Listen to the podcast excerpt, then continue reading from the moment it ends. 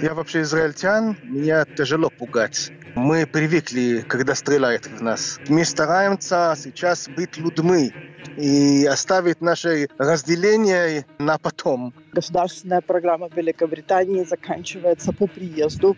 Первые несколько недель записалось более 200 тысяч частных лиц Великобритании, желающих помочь украинцам. Это горит, это сегодня, это сейчас, это нужно решить, потому что иначе кому-то будет негде спать.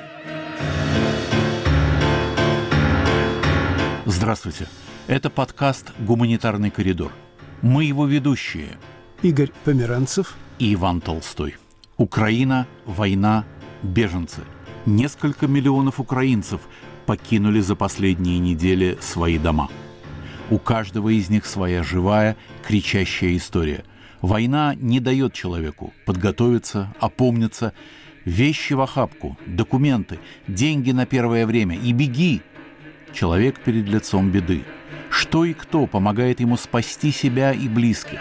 Как удается добежать до островка, до укрытия, до мирной полосы? Гуманитарный коридор.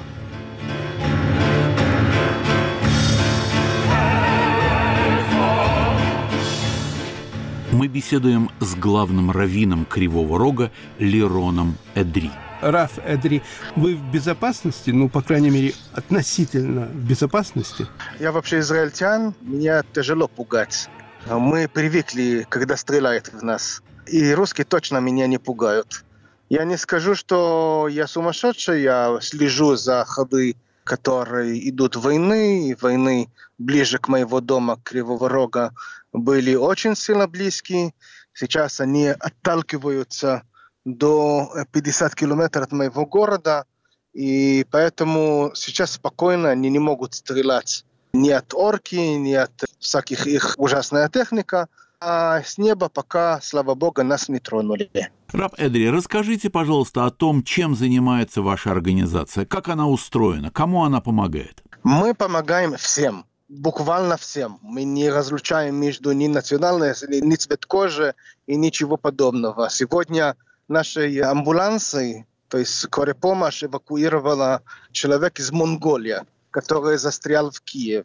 То есть мы стараемся сейчас быть людьми и оставить наше разделение на потом, на когда-то потом, не на сейчас. Сейчас мы все люди, мы все защищаем друг другу и должны пройти этого ужасно период времени. Как называется ваша организация? Моя организация – это Ассоциация развития еврейских общин Украины – и, кроме того, я раввин город Кривый Рог, я возглавляю еврейские общины в Кривом Роге. Есть такая тоже организация. Но того, что я говорил сейчас, наши дела по эвакуации, медицинская, по логистический центр на всю Украину и на Центр беженцев – это Ассоциация развития еврейских общин Украины. Раф Эдри, в украинской армии служат верующие евреи? Ну, точно да, но мы в публичной беседе, поэтому не скажу много, но я могу сказать, что не просто верующие евреи, а израильтяне, которые приехали в легион по приглашению президента Зеленский, точно присутствуют, и это делают просто потому, что считают, что свет и правда находятся в эту сторону. Должно быть, в российской армии тоже служат верующие евреи. Получается, что единоверцы стреляют друг в друга – вы спрашиваете той же вопрос, который находился в центре события Первой мировой войны. И это на самом деле самое ужасное, что происходит в этой войне. В этой войне стреляются не только, не дай бог, евреев евреев, а славяне в славяне, русские в русских и украинцы в украинцах. Потому что этого режим ненормальный. Вы извините за некультурное выражение шизофрения, отравляет людей в своем сторону, рассказывая, что они спасают своих братьев какой-то непонятный режим, и при этом не стесняются бомбить мирных городов и убить мирные люди. И поэтому вы там найдете во фронт украинцы из Донбасса, стреляют, не дай бог, украинцы из остальной части Украины, россиян из России, которые стреляют в их родственники – которые находятся в Украину, а их очень много, родственники, которые не хотят путинских шизофрения, и они живут в Украину. И в том числе, и это очень горько думать об этом для меня, как евреи, это евреев по евреев. Поэтому этому вину тот человек, который взял на себе смелость, ни за что, кроме своих непонятных мыслей, начинать войну. Раф Эдри, расскажите, пожалуйста, как складывается ваш самый обычный день? Вот утром вы просыпаетесь, и что происходит от восхода и до заката? Я думаю, что с первого дня войны он просто никогда не заканчивается. Вчера я попытался идти спать около 11, просто упал из усталости Проснулся в 2 часа ночи, и были звонки из-за границы, людей, которые пытаются нам помочь по-всякому. И продолжается до сих пор. Я думаю, что практически все, которые сейчас работают на благо людей, они в таком состоянии, и это есть войны. Раф Эдри, насколько совместим украинский патриотизм и иудаизм? Он разве должен быть совместим? Украинский патриотизм – это и есть просто патриотизм за любви земля и страна, в которой люди живут. Мы не говорим сейчас о патриотизме, а национальный патриотизм. Национальный патриотизм – это совершенно другой. Мы сейчас в Украине видим, я говорил это уже давно, это как в сравнении того, что мне знакомое близко, это в 1948 году в Израиль, когда евреев, ну, воссоздавшие израильтяне, воевали за своих освобождений. Украина сегодня борется за свое право быть свободной страной. Не под какие-то власть, которая диктует по непонятной причине от своих условий. Из-за этого равных всех национальностей, которые живут в Украине, и они очень много. И, честно говоря, я живу в Украине уже 21 год, и я чужой. То есть я не родившийся в Украину, и мои предки не из Украины. И я никогда не встречал какой-то массовый или необычный какой-то расовых отношений. Есть всегда дураки, но их извините меня, есть и в Праге, и в Париже, и, конечно, есть в России. Это как посмешуще говорить, что Россия чиста из этого.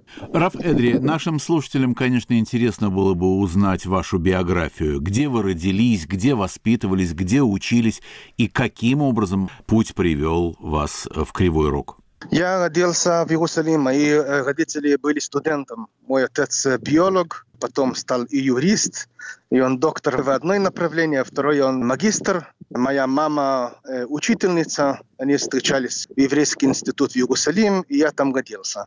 Отсюда и дальше Всевышний меня провел в разных пути, но я учился в хаббатских ешивах, э, начиная с Израиля, заканчивается в Нью-Йорк, два с половиной года. И когда вернулся я в Израиль и женился, я служил в израильской армии, ничего особенного, я не был военный. И после этого мне предлагали рассматривать вариант стать посланник хаббатского движения в Украину, поскольку что там создалось тогда очень серьезное количество новых еврейских общин в городах, где было потеряно еврейство и иудаизм в связи с коммунистической властью.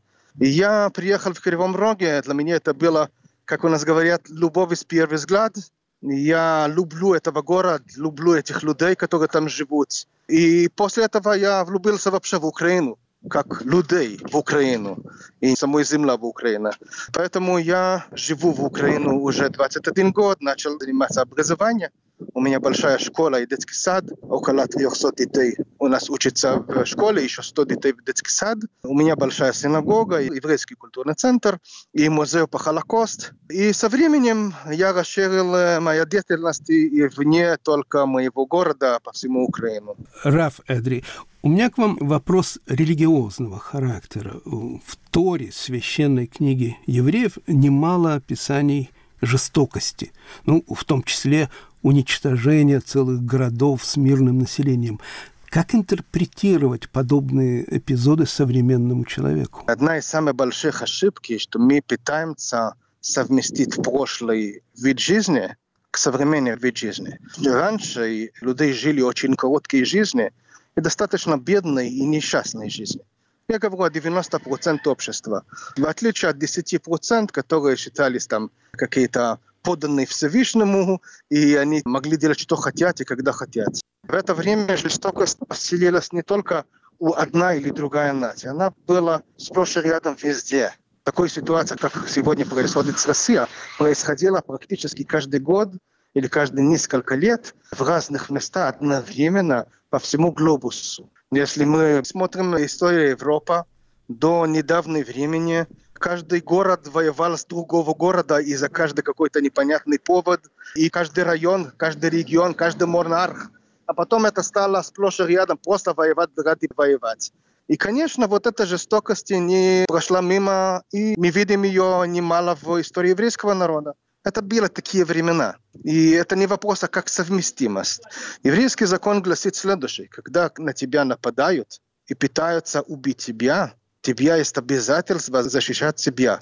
Поэтому я считаю, что современный мир дал нам больше времени, спокойствия, с исключением, когда тирания приходит, и тогда это нарушается. Раф Эдри, Господь, конечно, милостив, но все-таки кто помогает вам материально и финансово вашей организации? Есть у нас очень много партнеров. Для меня первый и главный партнер в моем деле сейчас – это Федерация еврейских общин, то, что назывались когда-то СНГ, пока не нашли другое, более подходящее имя, но так оно и есть. Они реально собирают отовсюду партнеры, спонсоры и возят нам все, что только могут. По питанию есть несколько организаций, часть из них еврейских религиозных, как Агудат Израиль, Европа и ОЮ, есть такое удостоверение кашрут, ОЮ, которое помогает очень сильно. И есть фонд Israel Friend of Ukraine, который вез сюда почти уже 400 тонн разных видов продуктов. Смерлог украинская, все украинский фонд, который перевозит это до наших пунктов, то есть пересекает границы и возит дальше. По скорой помощи есть изумительный человек, Моше Моргенштейн. Кстати, он будет вознагражден в Византал центр в Вашингтон сейчас как типа Оскара по любви людей. И он купил нам большинство машин, и спонсирует поездки, а это очень дорогостоящие поездки, потому что это одиночный человек, который нужно ввести с медикаментами, с врачами и так далее, и ехать с ним там 2000 километров, иногда 2500 километров.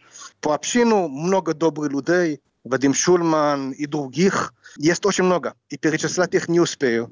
Вы поддерживаете или, по крайней мере, поддерживали отношения с российскими раввинами? Они мои друзья.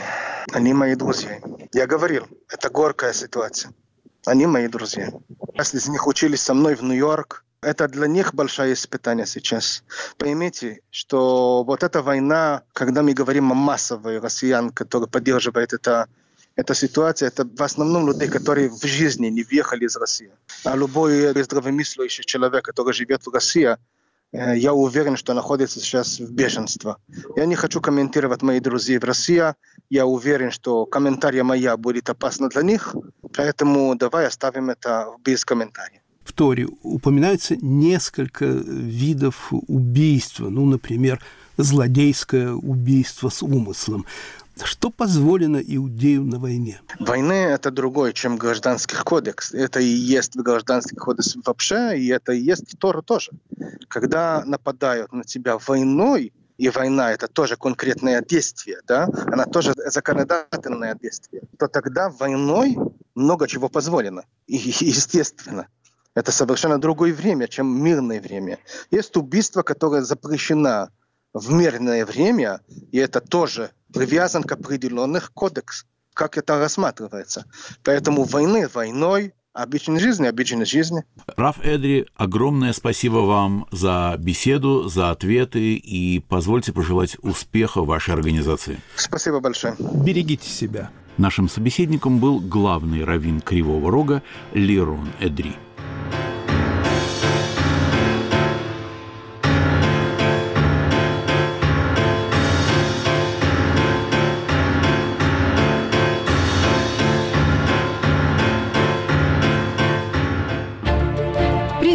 Это подкаст «Человек имеет право» и его ведущие, журналисты «Радио Свобода» Марьяна Трачешникова и Наталья Джампаладова. В подкасте мы обсуждаем, например, что делать, если по документам человека признали мертвым, а он жив. Можно ли сесть в тюрьму за ремонт собственной бытовой техники и многое другое. Мы выясняем, как устроен окружающий нас мир прав и обязанностей и почему он устроен именно так. Присоединяйтесь к нам каждый вторник и слушайте в привычном агрегаторе подкастов.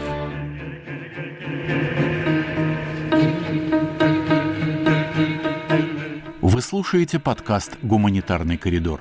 Украина, война, беженцы. Ведущие подкаста Игорь Померанцев и Иван Толстой.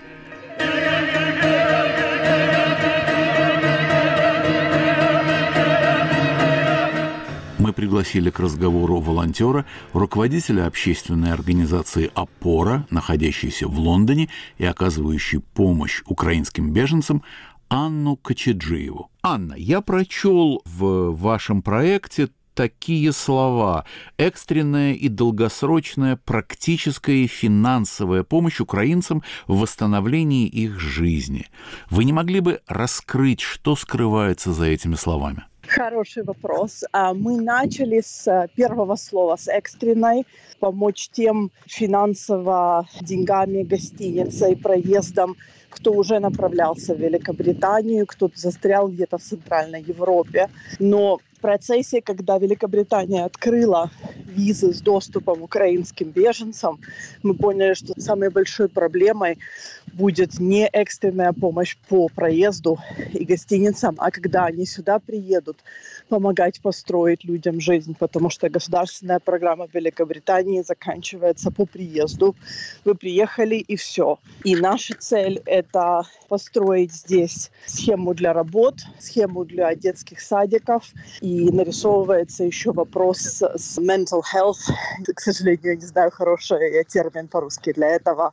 Как три основные темы в Великобритании. Где обустраивают беженцев? Дают ли им пособия, дают ли им разрешение на работу? Программа в Великобритании немножко нестандартная тем, что они решили не называть украинцев беженцами. По приезду, в зависимости от того, по какой программе приехали, всем, в принципе, выдается одинаковая виза, которая выглядит как рабочая виза с доступом к социалу. И по этой визе есть право на работу, есть право на социал, но все это на общих основаниях. То есть украинскому беженцу доступен тот же самый социал, как, в принципе, и мне, постоянному проживающему в Великобритании Великобритании. По приезду нету никаких особых мест расселения, посему правительство дало два способа. Либо вас сюда привозит семья, например, у вас есть родственник Великобритании, он пригласил, и тогда это проблема вашей семьи, где вы будете жить. Или вас привозит сюда чужой человек, называется спонсорская программа «Дома для Украины», и требование к этому чужому человеку, что у него или у нее есть свободная комната или свободная квартира. И вот таким образом они расселяют. То есть, если человек едет, ему должно быть по определению где жить. Скажите, пожалуйста, Анна, а какая категория беженцев или какие категории уже просматриваются по географии, по их религиозной ориентации, по возрасту или, может быть, какие-то еще есть критерии и градации? Первый, самый видный, это по полу. Больше, чем 90% людей, с которыми я сталкиваюсь, это женщины. То есть это женщины плюс дети, женщины плюс бабушки, дедушки. Количество мужчин минимальное, более чем 90% это женщины. Место жительства изначально на Украине, таких данных у нас, к сожалению, нет. И единственное, что еще могу сказать, это расселяются они на юго-востоке, юго-западе и Лондоне, Великобритании. Вот такая статистика есть. Анна, в Англии э, живет сравнительно много украинцев. Э, они помогают вашей организации, они помогают беженцам? Опять же, статистику не скажу цифру, но у меня есть много примеров из более чем пяти тысяч спонсоров, которые приглашают украинцев, собственно, британцев, украинцев или украинцев, таких как я, как постоянный житель Великобритании без британского гражданства. То есть одна из первых основных помощей – это участие украинцев в этой программе, приглашая либо родственников, либо просто чужих людей из Украины в Великобританию. Это самая главная помощь, потому что бесплатное жилье предоставить кому-то – это самое ценное, что можно предоставить в самом начале Великобритании. Анна, у меня, можно сказать, личный вопрос. Опора это общественная организация. Почему вы занимаетесь беженцами? Какая у вас личная мотивация? Наверное, очень часто встречающаяся, когда 24 февраля началась война, опустились руки, было страшно, ну надо же чем-то как-то помочь. Ну что же сделаю я, сидящая в Великобритании, я не могу никуда поехать, я молодая мама, я мало что могу своими руками сделать. Могу ли я помочь как-то организационным образом? Это мой талант, это мой навык, я работаю в корпоративе. И так вышло, что я нашла Егора, который основатель опоры, и смогла воспользоваться своими рабочими навыками для того, чтобы кому-то помочь, потому что просто хочется помочь, а не смотреть на новости. Вы как-то связаны с Украиной? Я лично сама родилась в Харькове, я прожила там до 16 лет. В возрасте 16 я уехала жить в Нидерланды, и оттуда меня рабочая жизнь привела в Великобританию лет пять назад. Поэтому там до сих пор были мои родители и много-много друзей детства. Поэтому связи личные. Анна, скажите, пожалуйста, какое реальное будущее у беженцев? Как можно разделить их вот на какие-то группы? Что кого ждет? Вот в самом-самом простом житейском смысле этого слова. Как устроиться? Как выучить язык? Где будут учиться их дети? Есть ли какие-то люди, какая-то философия в этом направлении, где эти вещи уже запрограммированы, уже заложены в систему опоры, в систему помощи? Много ответов, много вопросов в одном. Я использовала слово «на общих основаниях» немножко раньше. Приехавшие по украинским программам подходят под общие основания. То есть насчет школы, насчет соцобеспечения. Они попадают под все то же самое, что и человек, проживающий постоянно в Великобритании. Их дети пойдут в ту же самую школу, в которую и нормальное население ходит, они пойдут в тот же самый детский садик и имеют право на ту же самую работу. То есть в этом смысле и легко, и сложно, потому что доступно то же самое, но вы не местные, может, не всегда можете разобраться. В этом смысле мы помогаем советам, мы организовываем гиды для приезжих, мы поддерживаем небольшую онлайн-общину для приехавших украинцев, где уже приехавшие друг с другом делят советы о том, как они детей устроили в школу, какие курсы на английском они нашли. То есть вот эта часть вопроса, проверить, что ответила на это, и потом повторите оставшиеся два. Хотелось бы представить житейскую сторону дела. Насколько беженцам трудно сейчас, или некоторым, может быть, насколько легко приживаться в Англии. Совершенно другая страна, уже не Евросоюз. Движение идет по другой стороне дороги и так далее. Какие впечатления вот первые у беженцев? Наверное, только первые могу и сказать, потому что поскольку наше правительство долго решало, какую программу выдворить, первые ласточки приехали по спонсорской программе где-то две недели назад. То есть я могу вам дать очень-очень раннее впечатление. И они приехали в праздничный момент в стране, то есть ну, немножко нестандартное впечатление. Делятся приезжие, в общем, на две категории из-за доступа к языку и возрасту. Те, кто помоложе, с профессиями как IT, как переводчики, им проще. Они приехали, они уже ищут работу, им детей некуда устраивать, у них нет детей, им 22, 23, 24. Эта группа приживется быстрее, быстрее наймет собственную квартиру, быстрее съедет со спонсора. Вторая группа, я честно не знаю, как у них все сложится, потому что это люди, которым действительно будет нужна помощь спонсоров. Они предоставляют жилье до года бесплатное. Детей нужно устроить в школу, нужно найти работу. Они только начали приезжать. У нас праздники. Тяжело еще сказать, как родители с тремя детьми и бабушкой обустроиться. Они только вчера сумки распаковали. Анна, Англия традиционно держит дистанцию от, ну, как говорят англичане, континента. Почему все-таки к Украине Англия отнеслась дружелюбно? На это я могу ответить только, наверное, личная точка зрения. Не могу ответить за британское правительство, правильно. Из спонсоров, которых мы видим, у многих есть знакомые, друзья, они на работе натыкались на украинцев. И в общем впечатление от украинцев, как от нации, на которую они нередко натыкаются в своей жизни, позитивно, overwhelming позитивное и тем хочется помочь. А второе, Украина ближе, чем многие другие страны, у которых, к сожалению, подобные страшные войны происходят. Украина все равно в Европе, им все равно кажется, что она поблизости. И есть элемент, что более легко помочь. В первые несколько недель записалось более 200 тысяч частных лиц в Великобритании, желающих помочь украинцам. Это беспрецедентная цифра. И вот то, что я назвала эти два момента, наверное, элементы. Но если пойти и спросить каждого из этих 200 тысяч, наверное, у многих будет еще дополнительные которые я не упомянула причины. Анна, чья беженская история вас удивила? Может быть, смешала ваши предварительные представления об этих людях? О беженцах, а, вы знаете, не приходит первая пока никакая в голову. Нет, не могу дать хорошего примера, что-нибудь такое удивленно неожиданное. Анна, а что самое трудное в вашей работе? Моя роль должна быть по определению стратегическая. Я разрабатываю, как мы будем делать программы по определению работы, как мы будем большой вопрос детских садиков решать.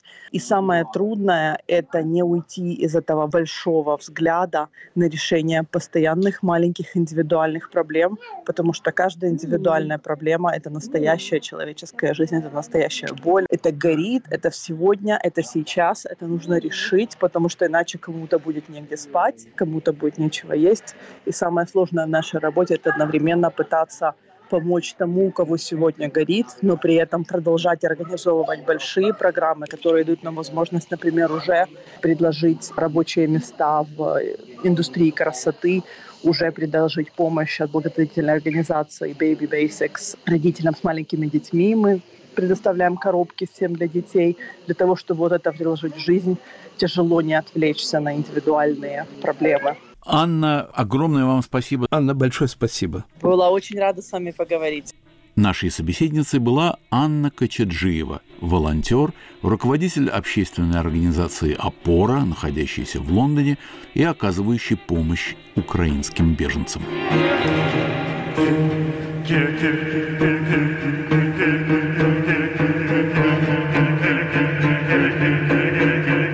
Это был подкаст «Гуманитарный коридор», который ведут Игорь Померанцев и Иван Толстой. Украина, война, беженцы. Слушайте и подписывайтесь на нас в Apple, Google, Spotify, Яндекс Музыка, YouTube и других подкаст-приложениях. Ищите группу студии подкастов «Радио Свобода» в Telegram. Оставляйте комментарии и делитесь с друзьями. Гуманитарный коридор. Моментальные истории жизни –